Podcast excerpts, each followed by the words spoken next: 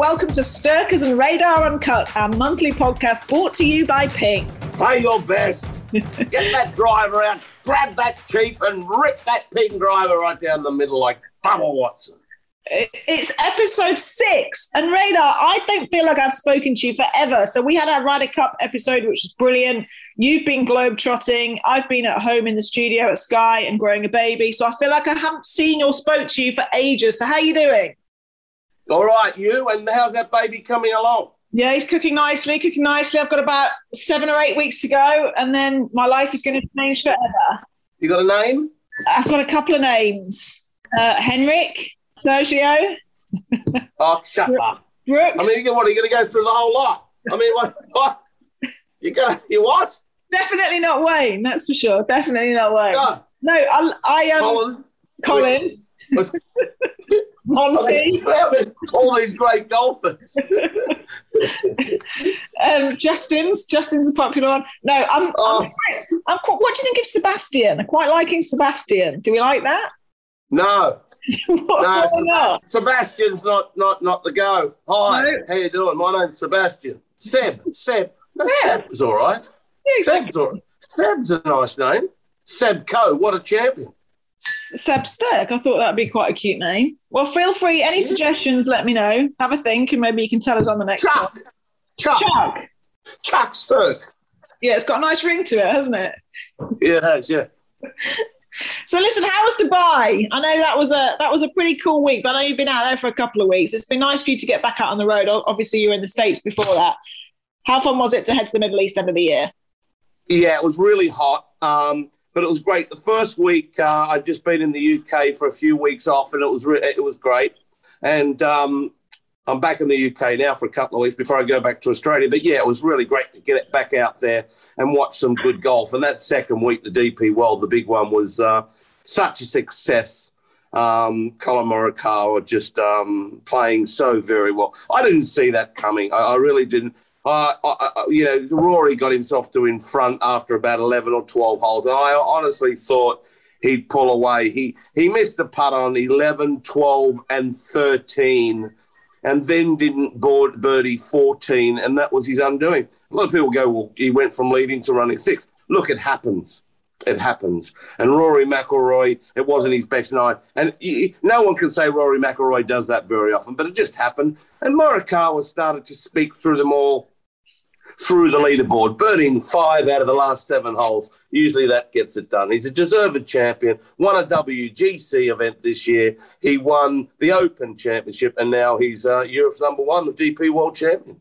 Right, we've talked about this. We talked about this at the Open. I still, he's a quality player, obviously, but it's the maturity that still blows my mind at 24. Now, look, you look at his resume, you look at what he's achieved. He's a He's a two-time major winner. He's Europe's number one, as you just said. He's just produced that performance, best iron player in the game. It, it's staggering, isn't it? But still, the maturity. And I listened to that interview that he did, you know, post round talking. He's, I mean, he's he's got it all, hasn't he? He really has. But what? Yeah. How do you how do you kind of quantify that maturity at that age? The ability to do what he does and to handle the situation, handle the pressure at that age. It's blows my mind still. Yeah, his upbringing must have been very good. Um, his parents, you know, uh, full credit. I, uh, to be truthful with you, I don't think I've ever seen a golfer come along such as him. I've seen golfers come along with personalities such as his, but they haven't been successful. Yeah. Do you know? Yeah. I'm getting a guy, uh, Collin Morikawa, that's such a beautiful guy, like a lovely person. And so very often we've seen so many lovely people come along in our game and haven't been a success. But this guy is. He's very intelligent. Uh, he, he's always got a smile on his face. He has time for everyone. He's articulate. He's, he's everything that we want in our game. He's come along at such a young age. But where has he come from? You know, it's it's it's so very impressive. A two-time major champion already. Uh, it just uh, so so we, we're blessed to have him in our game. That's how um, that's how cool this kid is. Uh, we said it. Uh, I've said it a few times. You know, he, he, took like a year out to work out who his manager was going to be, who his caddy was going to be, where he was going to play. So he thinks about what he's going to do. He doesn't um, obliterate golf courses. He doesn't bully golf courses. He's more of a tactician, and he doesn't hit it overly long. He hits it long enough. He reaches par five. Has a great short game. And the only thing that stands out with his game is his iron play, but the rest of it, it's all better than just competent. He's, you know, he's, he's going to be the number one player in the world. I don't think there's any doubt. Or did he go to number one, or is he still at number two? He's I'm two, not sure. He? Yeah, he's two. Yeah. Yeah, I agree. And I just think, I love that. You say, we've talked about it before, but you say it with sport, that kind of that level of humility, you know, he's a humble guy combined with absolute success. Often you see like the top guys, don't you? Or, you know, to get to that to get to that elite position, they've kind of got that ego. Obviously, you need to have an ego. You need to be hugely self-confident. You need to have that kind of swagger about you, that level of arrogance. But his ability to combine that level of success with a personality which is just explodes with humility. It's just, I think it's absolutely yeah. fascinating. You tell me a champion like this who's been this nice, a, a golfer. Yeah. Hey, you know, you know, you at home who listen to our, and there's loads of you who listen to our podcast. Who? Yeah, exactly. He reminds me a little bit like Federer in the in the tennis world. The kind of, you know, they get to the top and it's like you're Mr. Nice and you're and you're so good. Great example, but we haven't really got one of those in in golf. No. We have, but they aren't a success. Yeah. You know, if you haven't got the mongrel in you yeah. in golf, you, they say you can't be a great player. Well, that's been put to rest. Collin Morikawa. Exactly. And, you know, you look at Tiger, you know, in his absolute heyday, he was ruthless. You know, he would go to a tournament, yeah, he would engage with anyone. He was like, for me to do what I need to do, tunnel vision. I don't talk to anyone. I don't engage with fans. I'm blinkered. I do my thing. And, and then he achieved that level of success. You know, a lot of people say Rickie Fowler, he's too nice. He needs to get rid of that nice edge to be more successful. I know we're talking about completely different golf games here in terms of Fowler and. No, but you're right there. That's true, not bad. Um, that's not a bad example either.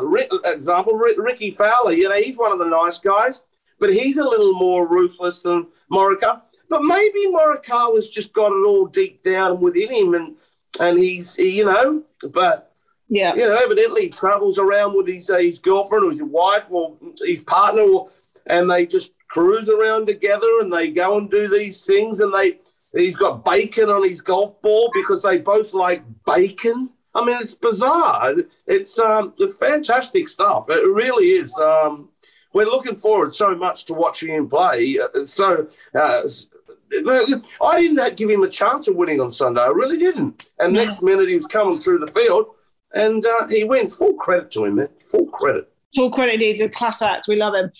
You mentioned Rory there, but you know all the pictures went out, out on social media afterwards. He ripped his shirt, didn't he, in anger and frustration. Seventy four on Sunday. He was fuming when he walked off that golf course. You kind of like to see that passion, though? You know, a few people in the past have questioned Rory. We saw at the Ryder Cup what it meant to him in tears in that interview. He's talked maybe about playing down, playing down his emotions a bit as a way of self-preservation. Did you like to see that raw emotion of, do you know what? I'm I'm annoyed now. I'm going to show my emotion. That stung, that hurt for me, and I'm not happy about it. Oh, I love to see it. Yeah, good on him. I mean, yeah, bring it on. Everyone can see now we we know you and I, Sarah. A lot of people have said in the past, "Oh, he doesn't care that much." I mean, they don't know what they're talking about. Rory McIlroy can't be the success he has been and will be in the future without you know wanting it so badly. Um, and you know, he just got upset and, and, and ripped his shirt, and people are you know, well, who cares? I think it was. I think it's a good thing. I, I just that's what I'm saying. I wanted to to see that emotion, yeah, how much it hurt, how much it stung. I thought was great. Yeah, absolutely brilliant. Great to see it. Great to see it. I, I saw um, last night Harry Diamond. I said, "Oh, he's ripping his shirts, Harry," and we just had a ch- we just had a chuckle. We're on the same flight, so um, it was uh, yeah. No, it, it, it just didn't happen for Rory McIlroy. But there you go. Bad week, finishes sixth. You know, he won his last start before that. People expect Rory to win all the time, but people can't win all the time unless you're a Tiger. You know, he was 23 or 24 percent of win ratio, but you know, uh, a good week and ripping his shirt. Good on him. I mean, uh, you know, maybe the, you know, let there be many more rips. Exactly. Now he's not. I mean, he's not rivaling you in the chest hair stakes, though, is he? No, no. Well, I imagine Rory, you'd be able to afford to get down there and get the, they get the sticky tape on and oh, rip it. But me, you know, you know, I'm a hairy man. That's the way it is. Uh, and can I just say, we're going to introduce our guest in a minute. Can I just say, you've been in Dubai. I know you've had the builders in your flat. You're getting a bit of decoration work done, but you are sitting there with your pants and socks on a clothes liner behind you. We don't. I They're don't. actually not mine. Oh, they're not. I didn't think. I couldn't imagine you in those in those little grey budgie smugglers. Actually, radar. No, no, no. no. Well, that's quite embarrassing. Now you made me blush there, Sarah. Oh, brilliant, brilliant. That's. I've got an image in my head. I just can't get out of my head now. Thanks for no, that. they aren't mine. Trust me. Trust me. I've only just got home. So Are you- yours are the pink ones with the yellow dots on there. Those pants up there. Actually, what is that melted Mars bar in the bottom of? Oh my god. Anyway, let's move on. Time to introduce this month's guest. Well, delighted to say that Johnny Longsocks McLaren is our very special guest. Johnny Longsocks, big fan of yours. We've been buddies on tour for a while. I know Radar's a big fan of yours as well. Great to have you with us, and thanks for joining us on the pod. Thanks very much, Sarah. Radar. Good on you, Johnny. Good on you, son. Now, Johnny Longsocks, just back from Dubai, as is Radar. Now, I was keen to get you on. Well, firstly, because you're a top bloke, but also there was a, a little report recently uh, in the media. We know that you're leaving, or you and Paul Casey are parting ways. And there was a, a report basically. I know you weren't that happy with the headline, but just talk us through, I guess, your decision effectively to hang up your caddying bib. You've been doing it for what? How many years? Obviously, we know about the success with Luke Donald, amazing success with Casey as well. Why now to kind of hang up the bib and say, do you know what? I just want to spend a bit more time at home. Um, Sarah, most of the things that have been said have been pretty accurate, to be honest. The main thing, and I want to first out touch on mental health issues. And, you know, I know that this is a traveling around the world during this COVID period, the last couple of years, has been very difficult for everyone involved. So, not just in golf, but all sports and pretty much everyone involved in travel has found things difficult. Um, my situation is my children are now seven and eight. Actually, my son's going to be eight today, so eight and nine. Let me get that right. Um, Happy birthday. that's a good thing, isn't it? And Yeah. having to travel across to meet Paul at work for the last six years has been fine, and I'm not too bad with that. But the last couple of years has made it um, mentally and physically rather tough. And I'm missing my family growing up. So uh, it's been a decision that has sort of taken the last six months of my life, really, that I've been making this, um, thinking about doing this. And now finally, I've said to Paul that it's the time. And you know, you've had, as I said, amazing success. How how tough is it? It's a great job, isn't it, John? Let's It's be honest. You know, you've you, you know, I know you've got a great relationship with Paul, like you had with Luke. It's a great job. You travel the world. You see your mates. The, the phone, Sarah's going already. That's another player on the phone They can wait. already. He's got Casey's gone. That's Tiger. yeah, Tiger's back practicing, and yeah, he wants you that. Johnny. We might be back about the same time. But in all seriousness, how tough is the decision to walk away from a great job like that? Paul and I have been all very transparent and very honest with each other, and we initially agreed five years. Uh, when we when the COVID break occurred, he basically said to me, "You owe me at least six months because we didn't play for six months." So one more year was tacked on to the end of our contract, if you like, and that meant through to the end of this year. Uh, my visa actually runs out on the 18th of February to work for Paul. So the timing was such that it would require me to go back into immigration and get a new visa, which are attached to the player if you're going to do it completely legitimately, which I have. Um, so it was as much the timing of that, the six years that we've had, I've been very proud of, and I'm really pleased with what we've achieved, and our relationship has actually grown and got stronger. But that all said, it just is the right time for Paul and I to to go our separate ways. Um, I think if I was just going to take three months off, for instance, it would probably I don't know, the person that took my place for a while would feel like I was a shadow looming in the background. And I don't really want that. And I want Paul to be able to continue his career, which is awesome. And for the person to take my place to protect, potentially better me and, and perhaps win Paul a major. Who's he going to call now then, Johnny? Actually, I don't know. I'm going to, I'm going to stay out of that uh, for exactly the same reason as me not wanting to be a shadow. I'm not sure I want some of the phone calls that I might get um, saying, "Are you serious about this guy?"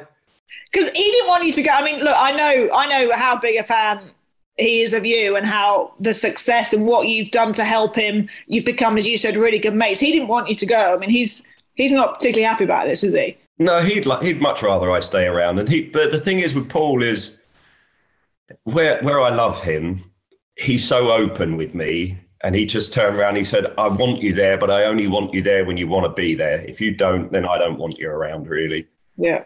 Um, he wants my heart and soul when he's got me. Um, and I think, you know, you're, you're so in touch with the modern game, Sarah, and you too, Radar, that we caddies these days have more to do than just carry a bag around. And I invest a lot of time into Paul's schedule and how we decide where suits him and where it doesn't his statistics and all of the things that go on. So, you know, I was I was taking my job seriously, naturally, um, and if I if I didn't think I was going to do it the whole hog, then I don't really want to do it so much. Yeah. Yeah, but you you've always been like that. You're almost there aren't many like you, like in the respect of of of, of a caddy come caddy golfing manager, which is which is a very good thing. Like, you know, you, you go about your business in a very professional manner. You know, guys who are blase about their profession and just go nilly willy about it, who are great players, you know, I don't think they can handle it. But you get the right player, such as Paul, like and a Luke, who enjoy that stuff, being guided in the right direction, you come into your element. So true, um, you know, because there's a lot of players that probably wouldn't enjoy how I do my job. I mean, I wouldn't say that they wouldn't benefit from it because that would be remiss of me. Um, however, they kind of like to wear the trousers, if you like, whereas Paul always liked the idea of if I'm coming up with ideas for him, he knows I've thought them through rather than worrying about whether he can hit his seven iron 190 like he does. So I think things through, saves him having to. And and the other thing about it, radar, to me is just because you're the bag carrier doesn't mean to say you can't have an opinion or be bright enough to know what suits a player most. Yeah, and, and, and you know, it's not to say that you're allowed to be brighter than the player. Yeah, I mean, Paul's a pretty bright lad, but yeah. well, you know, I mean, there, you know, there are, you know, because you're a golf professional, doesn't actually mean that you are smart. Sorry, Radar, but I thought that world rankings and uh, intelligence were directly linked. now, Johnny, I want to ask you a question. I want the best three things, the greatest moments you've ever had, experienced, your greatest moments, three of them. Uh, number three would be winning the Argentinian Open with Scott Dunlap. Gee whiz, that's unreal. Why? Because uh, it's such an old tournament to win. It was like it's one of the I don't know maybe three or fourth oldest championships in golf, and Scott's one of my dear friends, and we went um, we travelled all around the world together in the early days in the late nineties, um, and we went down there and we tried on about three occasions to win and we never managed. And then when we finally struck our victory, it was it's just one of those things. It was such a fantastic journey for he and I. And uh, yeah, that was magic. Two. I think I might actually pull out this little picture. I've got a lovely book, you see, with Luke in it. and it was winning the PGA Wentworth when he went to world number one. Yeah. Oh wow. Yeah. Yeah. Um, do you remember there was everyone was vying for the position, Hmm. and we ended up in a playoff with uh, Westwood. And I think that, that either one of them would have been world number one at the time, but here we go. There's Yeah, special week. And then, funny enough, my favourite probably is winning the Valspar with Paul. Valspar. They ran a great golf course. Um, we'd sort of, we felt so euphoric when that happened because we'd been knocking at the door, knocking at the door. He hadn't won in America since, what was it, 2009, was it? And, And then defending it. uh, yeah, and then defending it. But the first time round was just, he and I would, we were beside ourselves. We were just so happy. It was, Yeah. I guess so much work gone into our relationship of we were chip chip chipping away at the stats and working on his pitching and it just came together and it was amazing.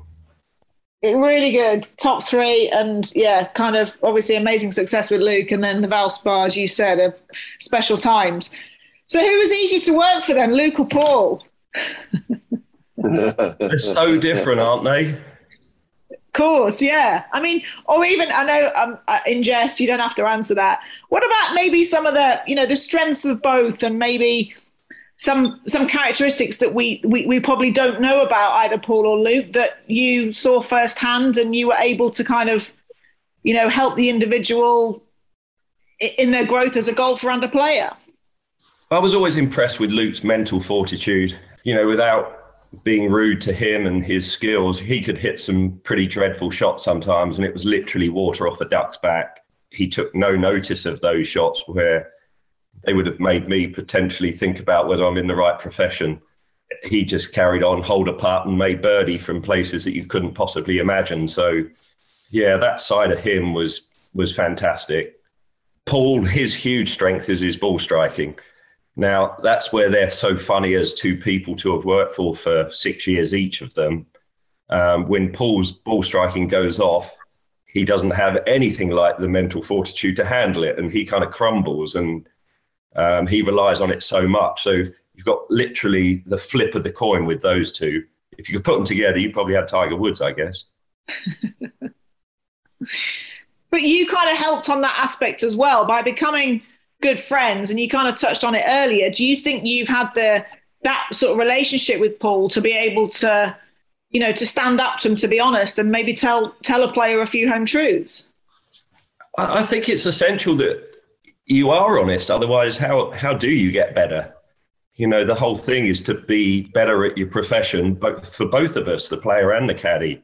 And I think that if obviously the one thing that I feel is probably the most important is the mutual respect. Like I have huge respect for the people I work for. Um, and we've touched on some of them, you know, like Duffy Waldorf, um, Anders Hansen, Luke. I mean, these people came to my wedding because I consider them dear enough friends to in- invite them along. And, you know, that's part of what I am. I give my soul to this when I go and join them. And I said the same to Paul. You know, when I said yes, it was a full yes, and I'd back him all the way. And I've got great respect for him, and he does for me. So the mutual respect thing, I think, is enormous. Yeah. Massive. Very Yeah. well said. I mean, we, we're looking at Paul in it- this stage in his career, everything he's achieved, you know, and still now in his 40s, Johnny, he seems as, as hungry as ever to me. Would you agree that, that he, he still believes probably there's a gr- there's a very good few years left in his career and he's got one thing, one major thing that he'd like to tick off? How do you kind of look at those chances for Paul to to take that next step in his career and try and land a major title? Uh, we talked about it, Sarah, because it was the journey that Luke wanted to go down.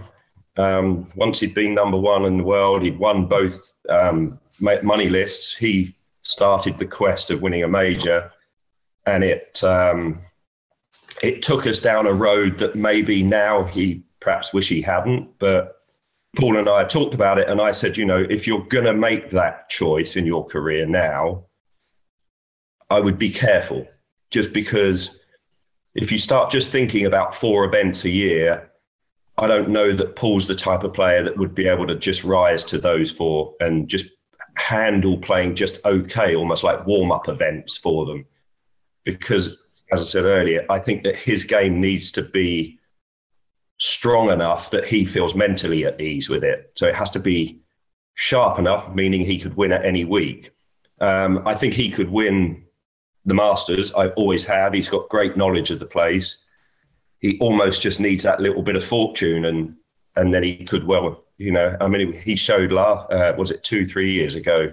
He got on a run that looked like he might have actually tied the course record there for a while. So, I mean, he's capable of things at the Masters. There's no question.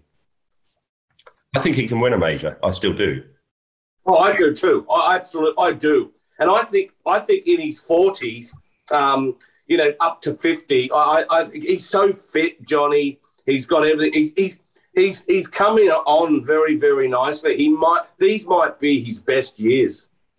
Yeah, I, I agree with you. I mean, I'm, sometimes I, like I said, I'd like to see him with some other caddy just because, you know, I wonder at times whether I've become so friendly with him that maybe I've taken a little edge out of him, even Paddy Harrington said to us at the Ryder Cup, he said, I need a bit more of that old Paul Casey sort of like grit to win. And maybe I've compromised that part of him a fraction. Oh, I don't know about that. It's, yeah, it's interesting though, isn't it? And, and so, Johnny, your last Dubai Desert Classic, that's your last your last week with him. Yeah, we're yeah. going to defend next year. Yeah. Yeah. And then you're going to head back to the UK and you're going to take the kids on the school run, help your wife with the family chores, do a bit of food shopping, and uh, take it easy. Is that right? That's pretty much it. Yeah. And the way you are speaking, come and take our jobs at Sky Sport. I, don't, want to take it. Maybe I'll join you. yeah, there you go. What's going to happen to the uh, the sock deal? I mean, you're you know you've got a great little gig over there in the US. I know. I've actually started to see a few people copying, actually. So maybe that's a that's a sign. yeah, it was a great addition. It was really so different, really cool. And uh, Johnny, what about you know we we like to when we get a guest on we like we like to hear a couple of embarrassing stories, and we know sometimes you know as a caddy caddy player relationship you got you got to protect your player a little bit. I get that, is there anything that you can share with us though? Maybe from your time with Luke or with Paul, or even from you know one of your like best caddy mates on tour. I know you're good friends with Lordy. Anything that you can share with us that has never been broadcast live anywhere in the world before? Well, there's actually us lads like to play a game that it's called the repeat game. Okay. So when you can try to get the person to say it over again, and then try to find the right situation. So Fooch and myself and Lordy and and Terry Mundy, we're all quite big on this game. But you've got to obviously pick the right moment to try to get your player to say the thing over again.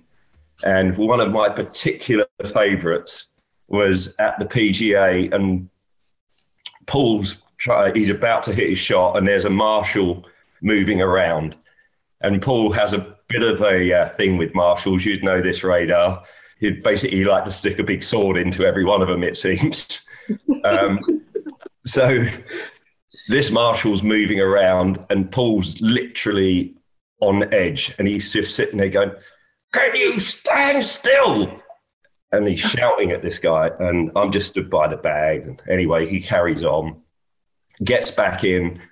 Said Marshall moves again, and Paul just shouts over at him again. He goes, I said, can you stand still, please?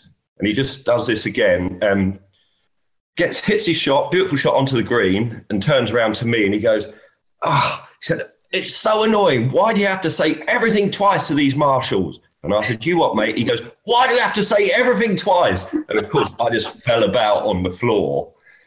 he was I mean, he's literally in pieces. He goes, "You can't do this to me now. I'm so angry at you, what, mate? You can't. No, no." And it was just that little moment of repeats. brilliant. Very good. Yeah, they're brilliant fun, and you can try your hardest to get the right moment. We did have another one at. Uh, I got him with his other. My other favourite repeat line was heading to the 10th tee at Pebble Beach playing with Don Collar and the head of FedEx. And it's like seven in the morning. Radar, you know, it's a tough tee shot, that 10th there in the cold. Yeah. And, and we're stood there and they've got these little breakfast burritos. And I had a bite of them and I said, wow, those things are amazing, Paul. Have you tried them? And he's like, no. And he had one and it had jalapenos in him. And he said, oh, it's going to repeat on me all day. I said, you what, mate? He said, yeah, it's going to repeat on me all day. I'm like, you what? and he went for a third go in it. I never even made it to the tee because I was giggling so much. it makes me chuckle. That I like that. What about? I hate to say that. I hate to use the word cock up, but uh, one of my funniest moments was when it, I was at the Tour Champs. What's wasn't that? What did you say? what was that, Sarah? Very good, very good. Um, the the Tour Champs was it a couple of years ago when didn't he have it was two I he got picked the wrong iron or you gave him no he picked it out of his bag. It was the wrong club, wasn't it? And then he gave Yeah. you a look alive on TV. Just remind us about that because that was brilliant. Well, he had, But in the moment where you think, shit, I've messed up here. I'm going to say it's hardly an important shot, is it, into the 18th in the Tour Championship, 15 million on the line. Exactly. Um, the pin was back right. We had 228 yards to the flag with the wind slightly in off the left. And Paul, I said to Paul, we got to land this eight yards short of the flag. That's 220, hurting a little bit. It's a 230 shot. It's your perfect four iron, mate. And we even chatted about a guy dressed in red just left of the flag. And I said, So, right, got that window? Yeah, chap in red. Nothing else to think about, Paul. Perfect for iron. So, of course, he grabs his club out the bag. I step back a bit and he hits this shot absolutely perfectly. And I'm watching, thinking, well, this is going to go probably to eight feet for Eagle. And it one hops, nearly hits the guy in the red over the green. And obviously, Paul just sits there staring at me because he thinks I've got the wrong yardage. And I know I haven't because I know where I am relative to the water and been there enough. And he's literally speechless because he wants to tell me off so badly. And then he's got hold of the club really near the end by the actual club head. And he's looking at me going, How on earth have we done? And then he looks down and he's got the one that doesn't have a number on. So he's looking in the bag and the four's still in the bag. And he's like, Oh, oh, Johnny, um, I've just hit a three iron, mate. And of course, I'm sitting there going, well, no wonder it's over the green when we have this little moment together. But it was all his doing. Isn't that bizarre? You was a good golfer yourself, Johnny. Isn't that bizarre as a professional golfer to look down and and and a moment a moment of madness it must have been not to know exactly because you, you know we could play golf without without numbers on our clubs. The head on those two clubs are the same. He's just had one bent and they got rid of the Oh, I number. see. So they Okay. and a slightly hanging lie where he's hitting a fade in. I mean, I know what you mean. It's a, I mean, it's a ridiculous error. But it wasn't your error. It wasn't my error, despite the fact uh, Justin Leonard was throwing me under the bus big time on air live. Yeah. saying it was an enormous error on the caddy's part. We defended you, Johnny. And I remember because I got Paul over to the Sky Car after for an interview. And uh, yeah, he was a little sheepish. He was like, no, that was all me. Johnny's off the hook there. There's another. There's another place he could win. He's had much uh, success around there, Eastlake. Yeah, he, it perfectly suited to Paul. It's a ball striker's heaven. Yeah, it certainly is. I mean, I really think that Paul should do well at um, at the Players Championship, but I'm totally in love with it for him. Definitely. And Johnny, before we let you go, just a final word. Obviously, you're going to, you know, you're going to be out the golf scene. I know you're going to miss it, but I'm sure you'll, you know, you're going to keep in touch with everybody, and we're, we're going to miss seeing you out there with your with your long socks. And and you know, it's always one of my favourite things. Turn up to an event in the states and seeing your smiling face. So we, we're we're going to miss you. But how do you see the next few years, just from a caddy's perspective, in terms of guy who knows the world of golf really well in terms of the changing dynamic and landscape you know what next five ten years what, what is the world of golf going to look like are we going to see this world global tour how, how, how interesting is it going to be Well, I think before we get to that, I think Radar mentioned I saw him last week, and he was saying he doesn't think I'll be out the game for very long. And you know, I I won't say I'm done. Definitely not. Um, I just want to break for a while. basically recharge my batteries, mm. um, and then back to where I was saying earlier, you know, so that I'm able to give the full 100% again, which is going to require my energy really as much as anything. Um, catch up with the kids, catch up with the family. I don't see this break being forever either, Radar. I did mention that to yeah. you. Um, yep. And then the game of golf, where it's heading. I mean, it's really exciting what's going on. I just hope it doesn't get to a point where people feel bitter about what they might be not getting or should be getting.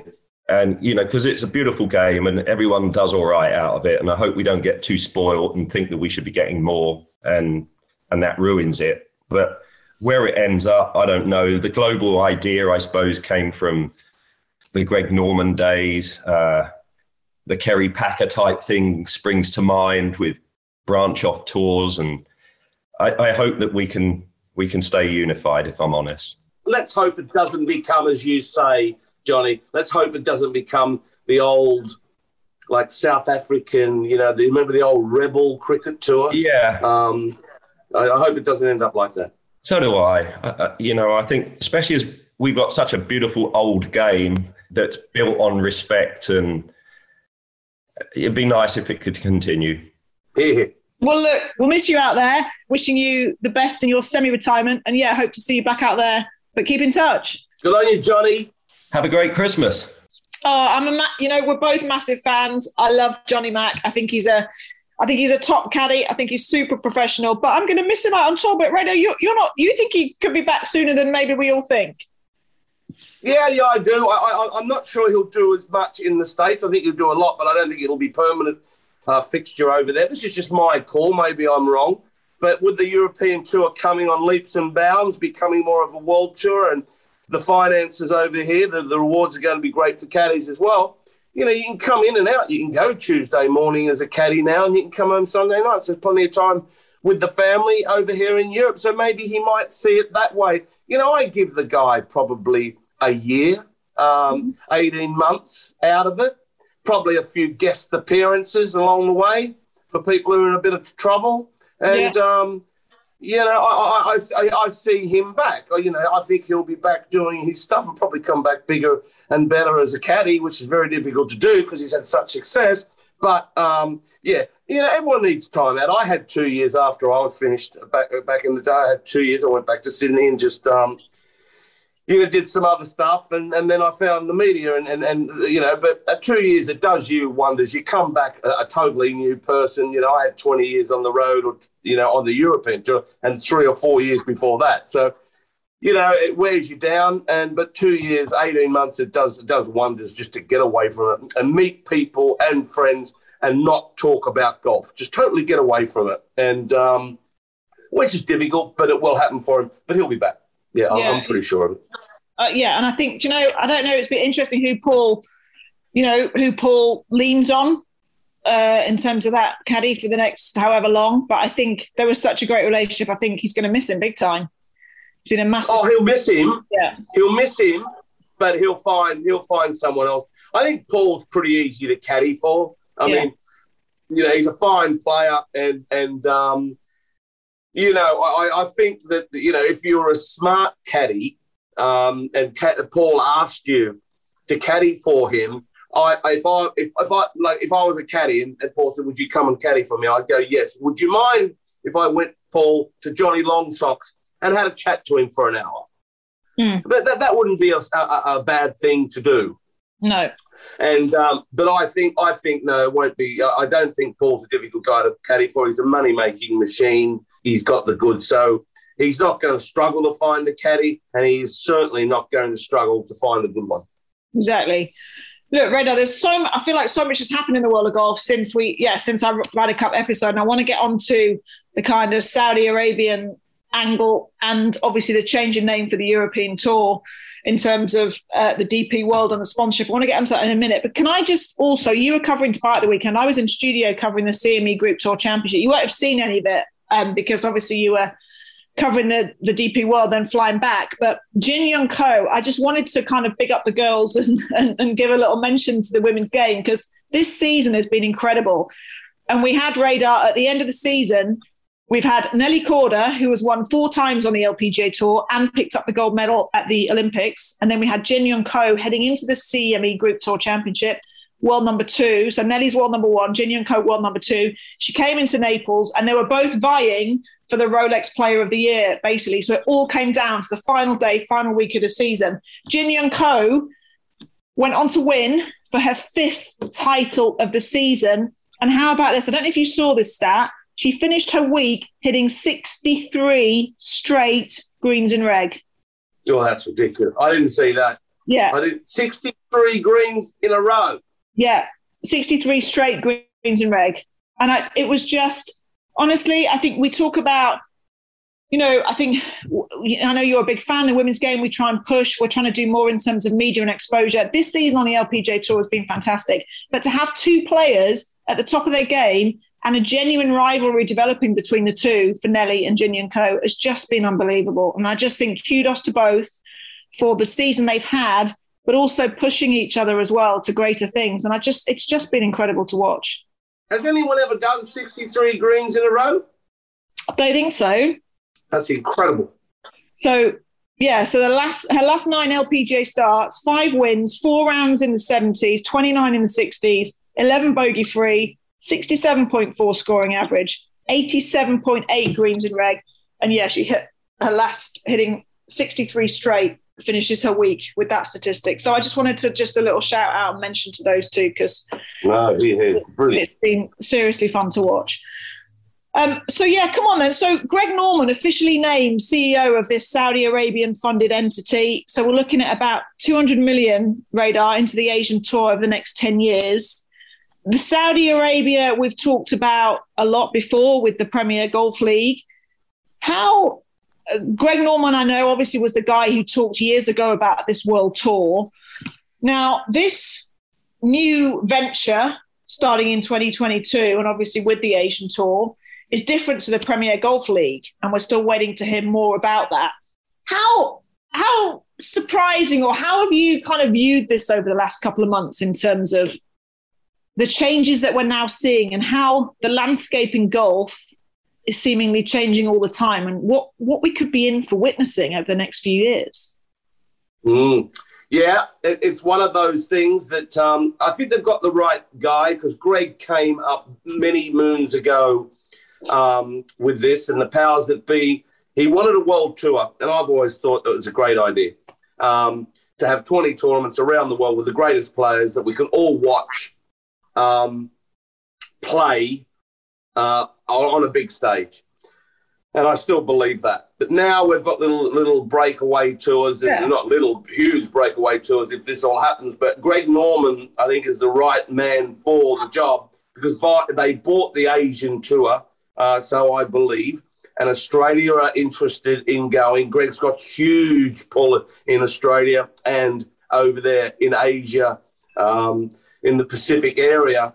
Uh, so they have the right guy, and there's no doubt about that. How it's going to work, I don't know. Who's going to go on it, I don't know. I'm hearing names that that that, that are, are thinking about going. I believe I'm not going. I don't want to stand here and people come at me and go, "Well, I'm going to take you to court." I've heard that Westwood, the Roses, the the Brysons, the um, I heard Brooks, whether that's true, I don't know. Uh, I've heard that, that, that so many people have been headhunted to come onto this tour. And I, I, hear it's very, very soon that we're going to find out who is going and who's, who's not.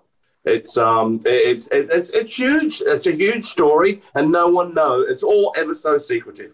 But we're looking at we are looking at two tours here, aren't we? We're looking at two different establishments, basically. The link with the Asian. I heard I heard that the I heard that the Premier League one might not happen. Uh, yeah. But this Saudi tour uh, fronted by Greg Norman, him being the commissioner, uh, I hear that's that's that's all go.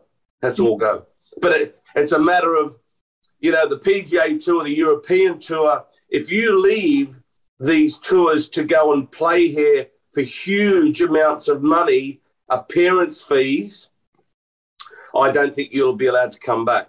I think you would you would if you wanted to be a Ryder Cup captain, uh, you that that would be curtains. I mean, you you wouldn't be able to ever come back and play. But I'm also hearing that well, how can they be stopped? Like you, you, that's a restricted a restrict, a restriction of trade. You can't tell somewhere where to play. I want to play 12 there and I want to go play 10 there. Who are you to tell me where to go and play? Uh, it's it's going to be very interesting. I, I think the I, I, think the lawyers are going to get as rich as the players. Yeah, I agree because it's actually yeah. I, I just I can't see how it's. I said this before when we were talking about the Premier Golf League, and now we've got this obviously the the, the new the new breakaway headed by Greg. Um, and you're looking at the Asian tour and you're looking at who's going to go and how it's all going to work. But it, it's it feels pretty divisive to me still. And like you say, you know, I still feel my big thing with this is the top players are going to go. They've kind of all got to go together because it's only going to work really if you've got the big names. You can't have like one, one or two big names. You kind of need them all to go. And there's risk to it. Yeah, they can go and they can make millions and millions and millions, more millions than they're already making. But like you said, then there's, you know, you're not going to be welcome back on the world tour, the, the DP World Tour or the PGA Tour, and how's that going to play out? It's it's so risky. I can't. It's hard to fathom how it will unfold. There's other things too, Sarah. There's other things. If they're going to announce this very soon, yeah, you don't announce a huge tour like that without having TV because yeah. there isn't there isn't a tour without TV. If you yeah. haven't got TV, you aren't getting your product out there. Yeah. Who's going to show it? Yeah. We don't know. No one no one knows who someone knows who's going to show it. You've got to have commentators. You can't yeah. have a golf tournament without commentators. Who are the commentators that are going to go? It's and I, I, I, I sit here and I go, well, there's nothing wrong with it. I mean, at the end of the day, if the people we work with um, you know, if they would just show it and they said, right, you're off there, you're like, well, right, well, whether that happens, I don't know. I don't really, as long as we are showing golf and we are showing the best um, championships we, we possibly can. But I can't see that because if you're inviting and paying uh, uh amazing, uh, huge amounts of money to certain people and the others not, mm. you're basically only showing six or seven players. Yeah. Exactly. So it's, I, I don't know, but they obviously they have a plan. They they have a plan, but no one knows what the plan is. It's like this. It's like this ghost ship that's just cruising around at the moment in the dark. We can't see it, but we will. It'll yeah. come out and it'll just be big white and it'll be in the sunshine. Well, I don't know. It's it's it's I don't know. It's it's just are you are you hearing the same sort of stuff? Yeah, I just I think it's mad. I think you know we we're in this we're, we work in the sport. We love golf. It's a great game, but things are clearly changing and things are clearly moving. But I just think it's fascinating because I can't at the moment I can't see. It just all seems so fragmented. They've obviously got their big agenda. They've got a huge amount of money. I still think there's the moral aspect with anything the Saudi Arabia funded entity. I still think you know, Rory's talked about it. There's a morality question mark with that. Rory's talked about, you know, the mo- if it is it just solely about money? You know, are we just going because we a player's just going to go because they can make you know more millions than they already are? It's about, as Rory said, putting your place in history in the game, winning majors, and there's a legacy with the PGA Tour and all this success. I can't look ahead and picture this in two or three years' time. I'm still quite confused about how it's all going to play out. But it's fascinating, and it's fascinating for us to talk and, and discuss. But yeah, I I don't know. It's a case of watch your space. No, I'm hearing some yeah. um, extortionate amounts of money. I'm yeah. hearing some unbelievable amounts of money. Like it's you know just in, for some older players.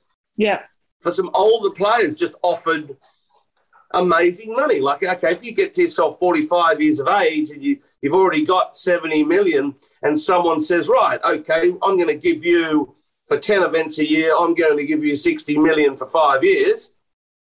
What does that man do? Does he go, everyone who listens to our podcast, they're going to go, well, well I bet you they're all sitting there, you go, you yeah. go, you go. I get that, don't you? It's like the, the player at that stage in their career, they've achieved a lot and their heads are going to be swayed by money. I get that, but I can't see, you know, a JT, a Rory, a Morikawa. No, not seeing cannot those because they're just. What's the point? They've got millions. They're going to make millions. Do they need an extra thirty million? That it's all about.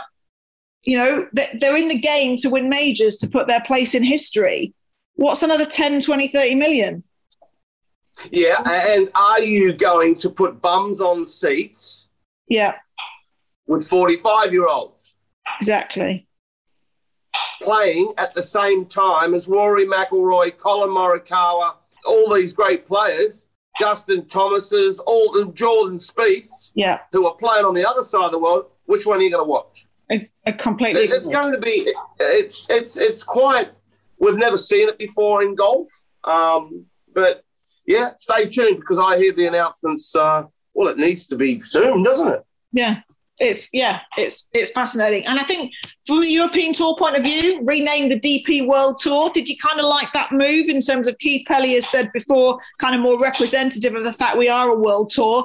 But what what intent did that signal for you? The kind of renaming and the obviously the massive partnership with DP World. It's a good move, isn't it? And very positive signs. Hundred percent. Yeah. If, if someone puts in so much money to to, to, to take a, a tour, the DP World Tour forward, um, why shouldn't they have the naming rights?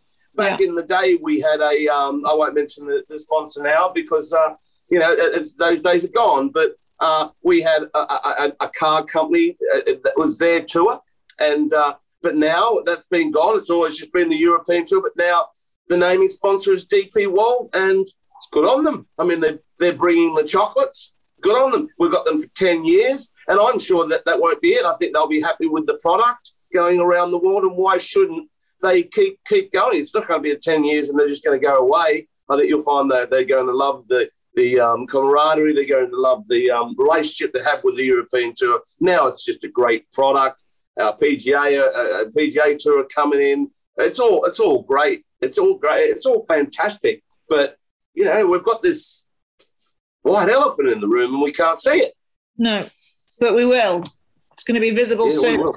We will. Yep. Now, we a lot to get through, and obviously we've cracked through most of it. I forgot to mention, Radar, that when earlier when I was talking about the CME Group Tour Championship, I was in studio at the weekend with Dame Laura Davies, who is one of my all-time favourite studio guests to work with. She's a legend, by the way. I think I've told you this before. She makes the best sandwiches, and she made us lemon drizzle cake as well at the weekend. It was so Dame. Dame makes a good. Dame. Dame, makes the sandwiches. She makes the sandwiches.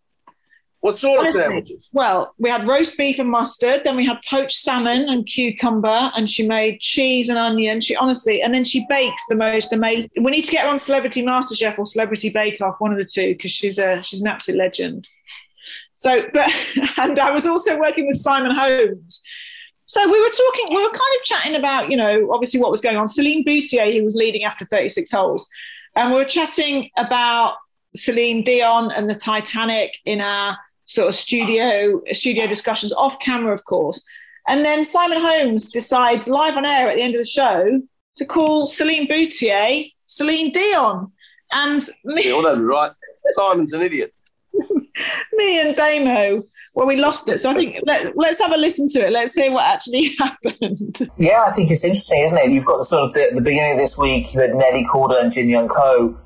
And what's so crucial in these final tournaments is that the rivalry works so that both of the players have really played well. Like Jin Young Ko shot 500 pars a day. Nelly Korda battled it with a 300 par. They're both right there. So the big stars are doing the right thing. It's going to be interesting to see. Will Celine Dion, will Celine Boutier be able to hold off um, those big stars? And you'd have to say, you know, they're going to put a lot of pressure all the way. Well, excellent. I didn't know Celine Dion came from, but you know, there you go. He did it on purpose. he, he did it. I, Radar, I do love this. And oh, we, I, I lost it. I thank God it was the end of the show because I couldn't continue. Brilliant. What is um, what's the biggest fail? What's what's the epic fail you've made on live on air with the incorrect name? You must have a you must have a golden one. No, no, No. The ultimate professional.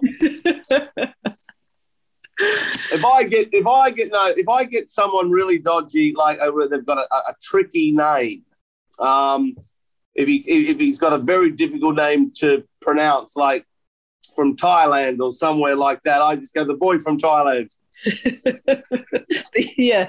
The So, when, so listeners, when you listen, when you hear me go, the, the man from Denmark, it means I can't pronounce his name. there you go. He's Tricks, got a forearm. tricks of the trade. And, Yeah. and finally, Radar, what about did you see Tiger Woods back hitting balls? Obviously, Yes. everyone's gone nuts on social media. Fantastic to see. And we're all getting very excited now because we're like, when's he going to come back? When, when are we going to see him in tournament action?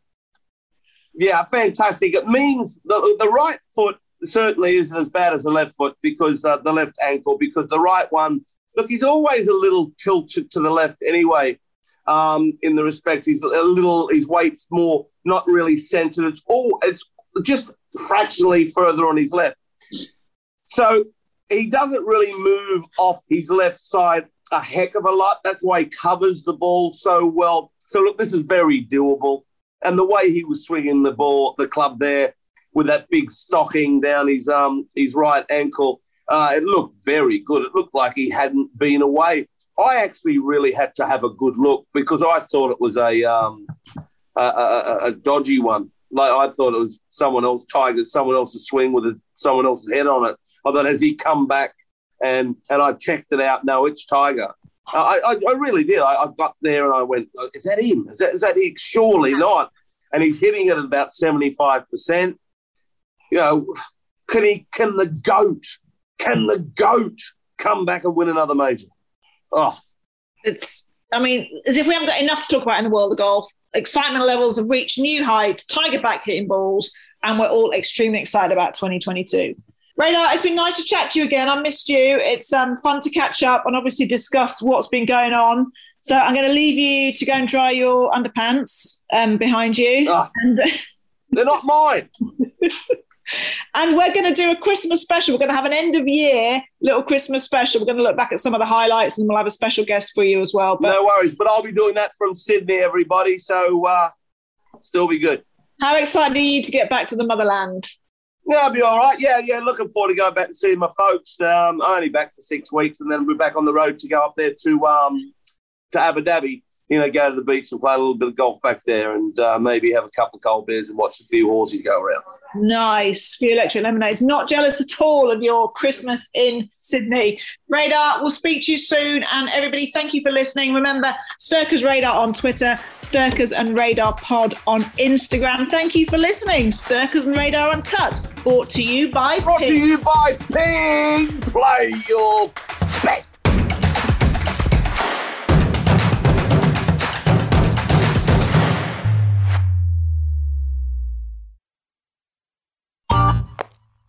Has been a Monkey Pants Productions podcast.